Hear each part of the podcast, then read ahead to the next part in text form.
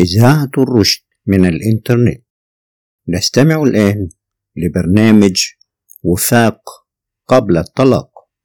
هذا البرنامج يهدف لمساعدة الزوجات والأزواج في تجنب الطلاق بالبحث عن إمكانية الوفاق والإصلاح عملا بقوله تعالى وإن خفتم شقاق بينهما فابعثوا حكما من أهله وحكما من أهلها. إن يريد إصلاحا يوفق الله بينهما. إن الله كان عليما خبيرا. فعادة ما يتملك الغضب والتسرع أحد الزوجين أو كلاهما في عملية الطلاق. دون أخذ حقهما في محاولة الإصلاح التي أمر بها الله. والإصلاح أمر يقبل به كل ذي عقل وضمير. وأول الإصلاح هو أن يعترف كل طرف أن له يدا في سبب الخلاف وأن بإمكانه إصلاح نفسه لتجنب هذا الخلاف مستقبلا. وقد يغيب عن وعي الأزواج الذين قرروا الطلاق عواقبه الوخيمة من تفكك للرباط الأسري. ومن احتمالات معاناة أولادهم وأهليهم. ومع ذلك فقد شرع الله الطلاق لتجنب مخاطر واستمرار الحياة الزوجية. إذا أصبحت تهدد الحياة الطبيعية للزوجين أو لأي منهما أو إذا خلت من معاني الرحمة والمودة وإذا خرجت عن حدود الله التي شرع الله من أجلها الزواج. والآن نبدأ برسالة اليوم من الزوجة كاف عين سين من القاهرة والتي تشتكي فيها من ضرب الزوج لها. وقبل أن نرد على هذه الزوجة دعونا نتفق حول الفهم الرشيد لمشكلة ضرب الزوجة. يعتبر ضرب الزوج لزوجته أمر خطير وهو من المفاهيم البليدة الموروثة عند كثير من الأزواج والتي يجب الكشف عليها في مفاهيم وسلوك الزوج قبل الارتباط به. أما إذا كان الضرب حدثا عابرا فعلى الزوجة أن تصبر وأن تحاول أن تصلح من ردود أفعال زوجها إذا كان ضربه ردا لفعلها. أما إذا كان الضرب سلوكا مستداما من الزوج فلا يجب القبول باستمرار مثل تلك الحياة المليئة بالمخاطر تحت أي حجة بل ويجب الإسراع في التفاوض على الانفصال الودي بالمعروف. ذلك لأن الضرب يؤدي في حالات كثيرة إلى الإصابة بعاهة مستديمة أو إلى الموت لا قدر الله. وعلى أقل تقدير فهو يخلق بيئة حياة كارثية في البيت.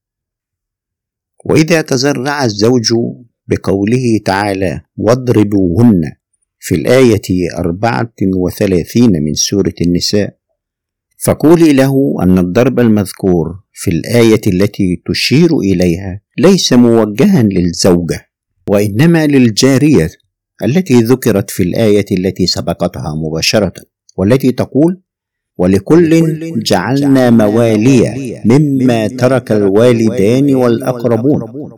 والذين عقدت أيمانكم فآتوهم نصيبهم. إن الله كان على كل شيء شهيدا. وهي الآية 33 من نفس السورة. والموالي الموروثة والذين عقدت أيمانكم في الآية هم العبيد والجواري. ولذلك وجب استحضار الجواري كجزء من نساء الرجل في ذهن المتدبر قبل أن يقرأ الآية التي تليها والتي تقول الرجال قوامون على النساء بما فضل الله بعضهم على بعض.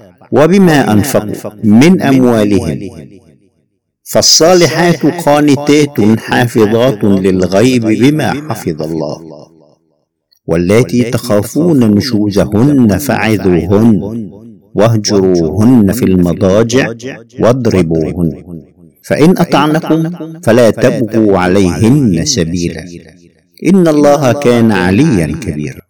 فالآية تشير إلى نساء الرجل عامة والتي تشمل محارمه كالأم والأخت والابنة وتشير إلى زوجاته كما تشير إلى جواريه ولكن الآية لا تشير إلى زوجته حصرا.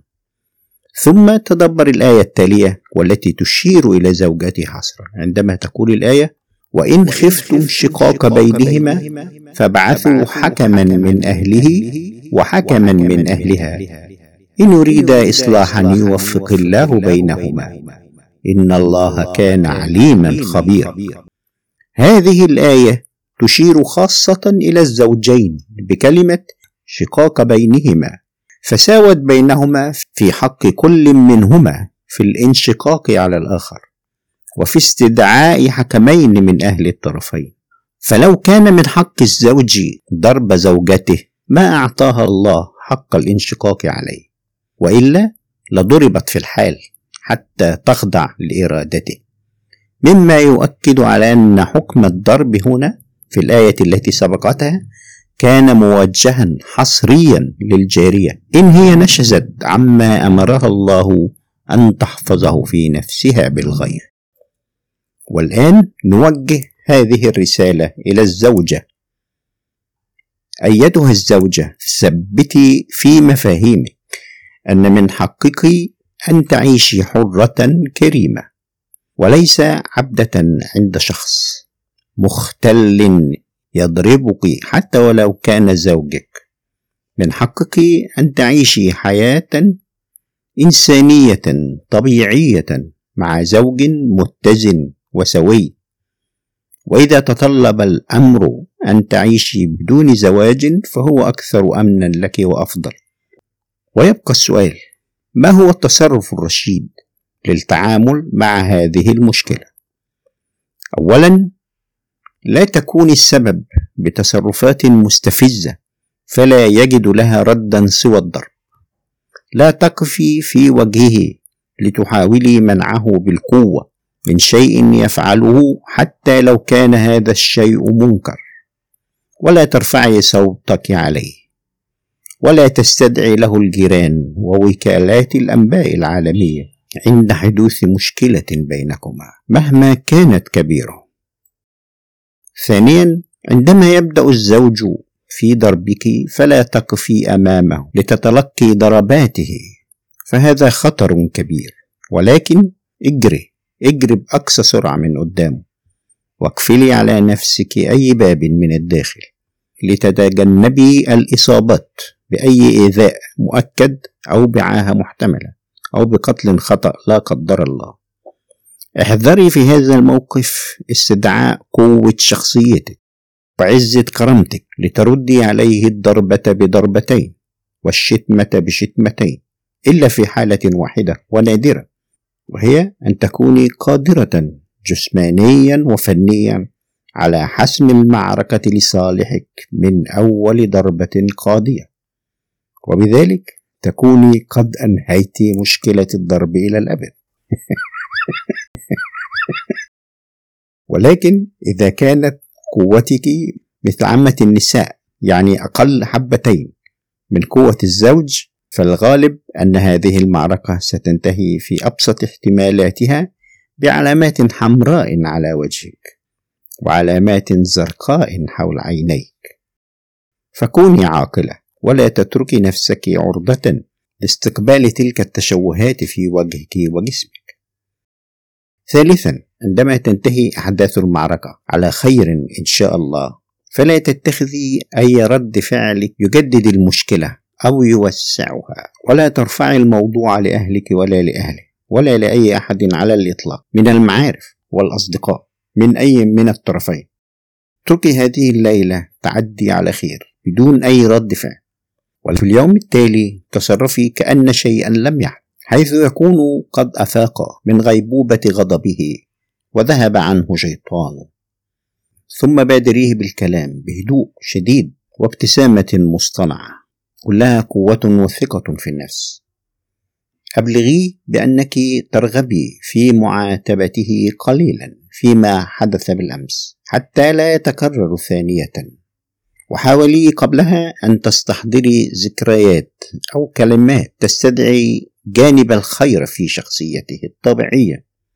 فإذا حضر الجانب الخير في شخصيته يصبح مستعدا لاستقبال كلامك العقلاني والعاطفي أيضا. حول أهمية الحفاظ على زواجكما من الضياع لا قدر الله. كلميه أنه يمكن أن تسامحيه لتبدأوا صفحة جديدة من الحياة الطبيعية الزوجية المملوءة بالمودة والرحمة.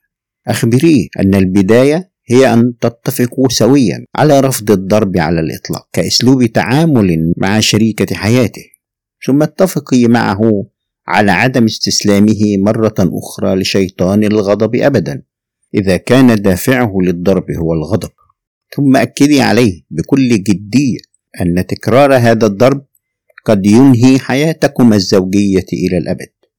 ثم حاولي أنت من جانبك أن تتجنبي تكرار أسباب حدوث هذه المعركة وتجنبي أن تستفزيه بكلمة أو بتصرف غريب.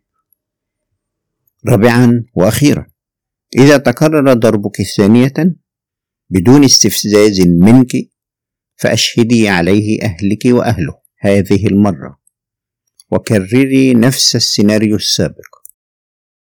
فإذا وقع الضرب مرة ثالثة فاعلمي أنه لن يقلع ابدا عن أسلوب ضربك طوال حياته وأنه لا يصلح أن يكون زوجا طبيعيا لك إما لسوء تربيته أو لغضبه الغير مبرر واستسلامه لشيطانه.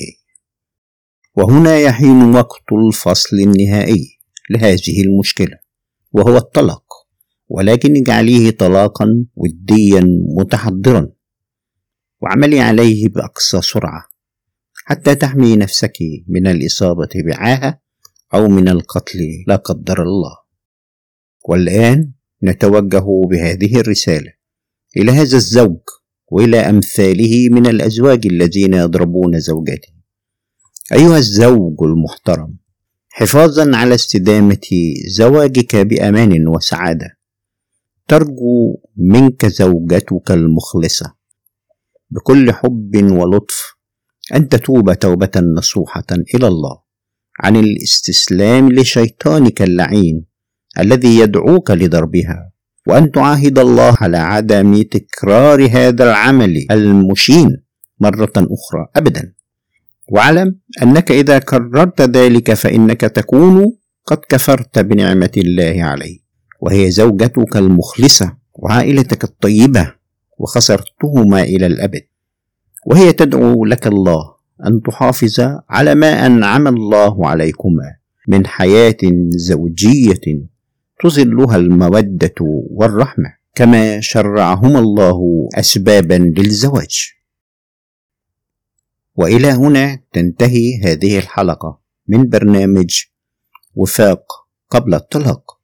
من إعداد وتقديم المهندس عبد الحليم محمود.